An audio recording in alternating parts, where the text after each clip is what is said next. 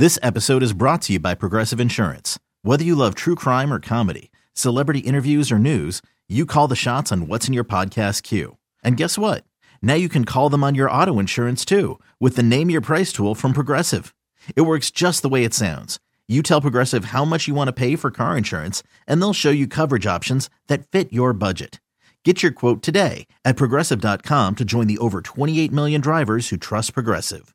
Progressive Casualty Insurance Company and Affiliates. Price and coverage match limited by state law. Another day is here, and you're ready for it. What to wear? Check. Breakfast, lunch, and dinner? Check. Planning for what's next and how to save for it? That's where Bank of America can help. For your financial to dos, Bank of America has experts ready to help get you closer to your goals. Get started at one of our local financial centers or 24-7 in our mobile banking app. Find a location near you at bankofamerica.com slash talk to us. What would you like the power to do? Mobile banking requires downloading the app and is only available for select devices. Message and data rates may apply. Bank of America and a member FDIC. Where no, we don't expect them to win a championship this year, but they will compete and find ways to win. And then the future is bright. So I understand it was doom and gloom, a four game losing streak. I understand going into Boston – with a potential 11 game losing streak to your rivals, you know, it, it, weighed heavy on all of us as fans. But these guys just did what KD and Kyrie couldn't do. They went and beat the Celtics on their home floor.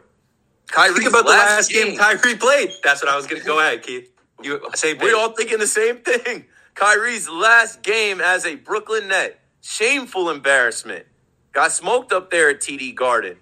And now, you know, we're over that. We're moving forward. We'll talk about last night's game, and then we'll get to KD versus Kyrie, Suns versus Mavericks. Uh, a little bit from that. I watched that whole game.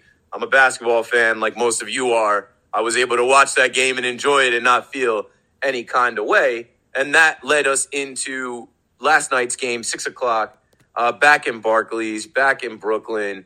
Uh, it's good to get back into these guys' new apartments, some of them. Um, it's back to be. It's good to be back home. These guys have dogs. They have families. They have, uh, you know, little things like just sleeping in your bed. That certainly helps, and you could see it. So last night in Brooklyn, if you went to the game, good for you. That was a good game to go to. The Nets beat the Hornets, and they beat the brakes off them. It wasn't close. 102 86. I mean, the first quarter was 36 21. The second quarter was 34 20. Uh, they piled it on. The game was uh, done at half. I bet on the game. Only thing that blew my bets, most of them. No offense to uh, CJ, but uh, yeah, he got hurt and he ended up only having he missed some time. He only had 11 points. I was betting on him. Most of my bets had him getting 15, 20, knocking down some threes, but whatever. Brooklyn Bridges, it was written. It was written. It was literally written in the stars for this kid to be a Brooklyn net. He goes off again for 33 points, was having his way. Spencer Dinwiddie. I did have some bets on Spencer, but they didn't cash. Spencer Dinwiddie, I knew he was going to show up. And uh, that's an easy win for the Nets, as it should have been. What are you guys' thoughts about what you saw last night? For me, I'll start. It just, I wasn't expecting to lose that game. They were without LaMelo Ball, who's done for the season. Um, PJ Washington played, but they were without him their last game. I wasn't expecting uh, Tsunami Papi and Scary Terry to come into Brooklyn and dominate the Nets. Not with this team, not with this defensive team who obviously you saw they were a better matchup for for the Celtics, right? These guys matched up better against the Celtics and their team, and I knew that that big win on Friday, a night to rest Saturday was going to translate into a win Sunday, and now I'm looking for these new Nets, the never know Nets, to have a little winning streak. Well, it's nice to be up by 30, right? that's that's what I was thinking watching that game. It's nice to be up by 30. And let's be real about it. The way that the Nets were talked about, perceived, and maybe even we were starting to worry uh, about was that they were the Hornets, more or less. That was kind of the, the vibe that you get when you go out and you get absolutely destroyed in, in these games that, that was happening to them. Now, it, it makes sense that they had to get a new team together, and, and you knew they weren't that bad. You just knew from the players on the team they weren't that bad because we, we've talked about – it being a, a redo of like 2018 or whatever. Uh, this is a, a better squad, a better roster. And we, have talked about Bridges and, and what he brings and, and, and, emerging into a leader and, and Johnson, who I, I think those are the building blocks. But you look beyond that, and Dorian Finney Smith has started to hit his threes. which is huge because what are the two things you're expecting from him? Defense and threes. Spencer Dinwiddie is starting to play better, uh, not kind of monopolize the ball as much, not as much just pounding the rock into a. He, he's going downhill more often, which is giving a, a, new dimension to what they're able to do. Um, and and give credit to the coach. People always want to you know destroy the coach. I, I got no complaints about John. In fact, my biggest complaint was Cam Thomas wasn't playing more. Um, but maybe Jacque Vaughn knows what he's doing. I, I, still hold out hope that, that Thomas will get some more minutes and, and show some stuff. But Jacque Vaughn knows what he's doing. I, I do I do think he knows what he's doing and, and knows how to um, manage personalities and, and, and figure out what these guys are good at and put them in positions to succeed and, and get some feedback from them as well. So Sumner should be back soon, which I, I think could help with one of the if I'm identifying one weakness that I've seen consistently, it's defense at the point of attack. Like teams that have a, a legit threat to score at the one position are giving the Nets more problems than say the Celtics, who really don't. You know, Marcus Smart's a good player, but he's not he's not breaking you down and, and scoring that way. Their their scoring is coming from the wings. Obviously, Charlotte doesn't have anybody like that, but we saw what Brunson just did, right? So the, that's that's something that maybe he can help with. But but overall, I, I think my biggest takeaway from that game was you want to win the game, of course, but you want to show that you're a different level of team than the Hornets, and and I think the Nets did that. Yeah, and they found a way to win because great win, but let's be honest, that's not the formula. The way we won that game, the defense, I mean, that's part of the formula, but we only shot 27% from three, right?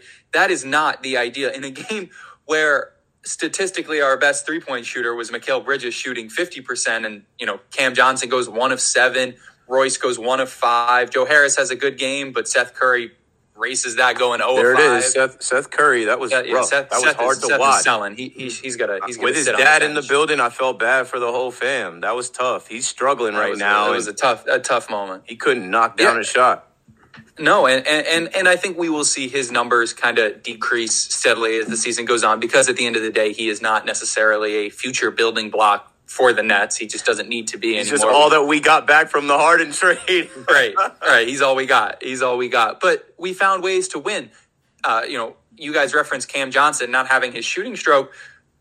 When you need mealtime inspiration, it's worth shopping Kroger, where you'll find over 30,000 mouthwatering choices that excite your inner foodie. And no matter what tasty choice you make, you'll enjoy our everyday low prices, plus extra ways to save, like digital coupons worth over $600 each week. You can also save up to $1 off per gallon at the pump with fuel points. More savings and more inspiring flavors make shopping Kroger worth it every time. Kroger, fresh for everyone. Fuel restrictions apply double double, 10 rebounds, right? That's huge from him. That's huge in, for a secondary contribution. Spencer Dinwiddie, you know, he was more of a volume scorer in this game, putting up 24 on, you know, 19 shots, but he had eight rebounds, eight assists. He was facilitating, he was getting rebounds, he was defending more so than he normally does. You know, Royce O'Neale and Dorian Finney Smith both showing that they could defend. And that's what the Nets need to do right? They need to find ways to win against teams that they are better than. Because the reality is they're no longer a top team in the Eastern Conference, but they are not a bottom team. They are not a bottom team. They are in the same tier, and I know we just got smoked by them twice, as the Knicks, who are a clear middle level team in the Eastern Conference that is going to make the playoffs and might make a little bit of noise. And we need to play like that. We need to find ways to win. And now we need to start converting that into wins and better showings against better teams. We saw it with the Celtics game. We saw the fight in the Celtics game, but the Celtics are on a slide right now. What happens when we face a team that is, you know, better than us and is playing well? We're going to go up against a Bucks team in two games here that just, you know, they lost their streak, but they were on a big one. We're going to be up, up against the Nuggets team next Sunday, who is clearly the cream of the Western Conference crop. And we're going to need to show that we can compete against those teams. I don't necessarily expect wins because we've moved on beyond, you know, expecting wins against those teams.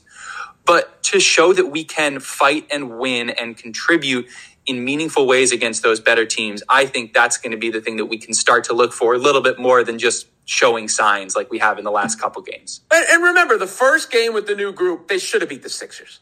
Should have beat them. Yeah, uh, obviously, you know, should have beat the Hawks too. Uh, should have doesn't count for anything, but they should have beat the Sixers so they can play with them.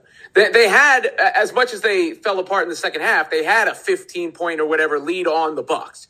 So it, it, it's not as if um, if that second half, if they weren't a little tighter, that couldn't have been a real game. And they beat the Celtics. So I, I don't want to, you know, complain and cry about the schedule. You got to beat Houston and, and, pick up that win, of course, make it a three game winning streak, and then go from there. Um, the, the end of the season, the schedule lightens up uh, a little bit. But if you're going to be what we're all sitting here talking about, if, if Bridges is going to be what we want him to be, then you're going to have to compete and win some of those games. You're going to have to beat, you know, the, the Nuggets or, or the Bucks once. Uh, I think they play them twice more. You know, those kind of games. You're going to have to to to get a couple of them, and uh, I think that's possible. I, I mean, I, I, don't think this team is overmatched. Again, you know, they they're they're not as good. They're not as seasoned. They need some tweaks. They need some additions. But I don't think they're overmatched uh, the way that we kind of thought they might have been a, a week ago. All right, let's uh let's pick up the pace a little bit as we've really only got like 25 minutes left here. Um, last episode we showed Jay from BK's tweet listing like 10 available backup centers, um, the likes of Hassan Whiteside and one Nerlens Noel was actually mentioned in that tweet. Well, now, welcome to Brooklyn. Nerlens Noel is signed, and I'm not sure when he's going to make his debut, but what I will say is this is a clear signing that shows you, right? It's a sign that the Nets are not looking at this year like, all right, this is who we have, and however it shakes out, it shakes out. Uh, we talked a lot about Day'Ron Sharpe. I mean, we've talked a lot about Nick Claxton, and shout out to Claxton, right? Since this change has happened, I think there are people that were speculating how he felt with losing KD and Kyrie after losing Harden last year, whatever.